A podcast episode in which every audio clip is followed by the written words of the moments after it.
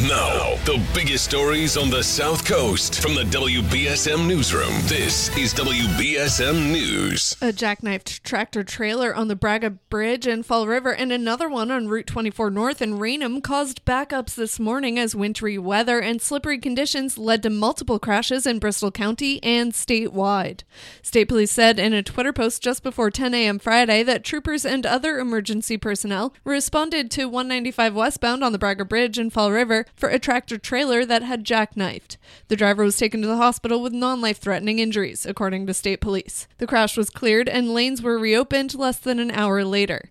Then at 9:55 a.m., a tractor trailer jackknifed on Route 24 northbound just north of Route 44 in Raynham, causing all northbound lanes to be closed. A state police spokesperson said there was a diesel fuel leak reported with Raynham Fire and police departments assisting state police and Mass Department of Transportation crews. Traffic was diverted to Route 44, and the on ramps to Route 24 were closed for almost two hours, with long backups reported. The scene was cleared and all lanes were reopened just before noon. Bristol County remains under a winter weather advisory through this afternoon. Refugees fleeing Ukraine after Russia's invasion Thursday will be welcome in New Bedford. That's according to Mayor Jon Mitchell, who yesterday tweeted his support for Ukraine and stated that the city is open to those fleeing the conflict.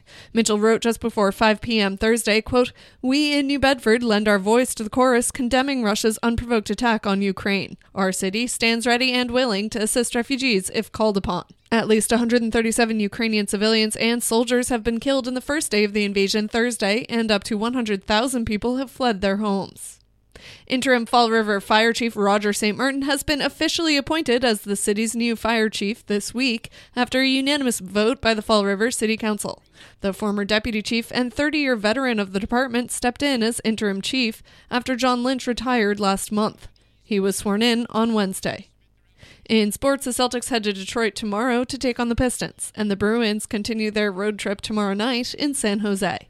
Now let's take a look at your local forecast from ABC6. Light wintry mixing continues outside this afternoon. The intensity of what we saw this morning certainly comes to an end, but we do still have mixed precipitation through the afternoon and early evening possible with temperatures in the mid 30s. We head through tonight, we dry out, we clear out, temperatures dip down to the teens, so anything untreated becomes very icy. Tomorrow looks mostly sunny and cold with highs in the low 30s. Clear into Sunday morning with overnight lows around 20 degrees, about 40 on Sunday with partly sunny conditions. From the ABC6 Weather Center, I'm meteorologist Chelsea Priest on New Bedford's News Talk Station 1420 WBSM. I'm Kate Robinson for WBSM News. Stay up to date with New Bedford's News Talk Station 1420 WBSM and get breaking news alerts and podcasts with the WBSM app.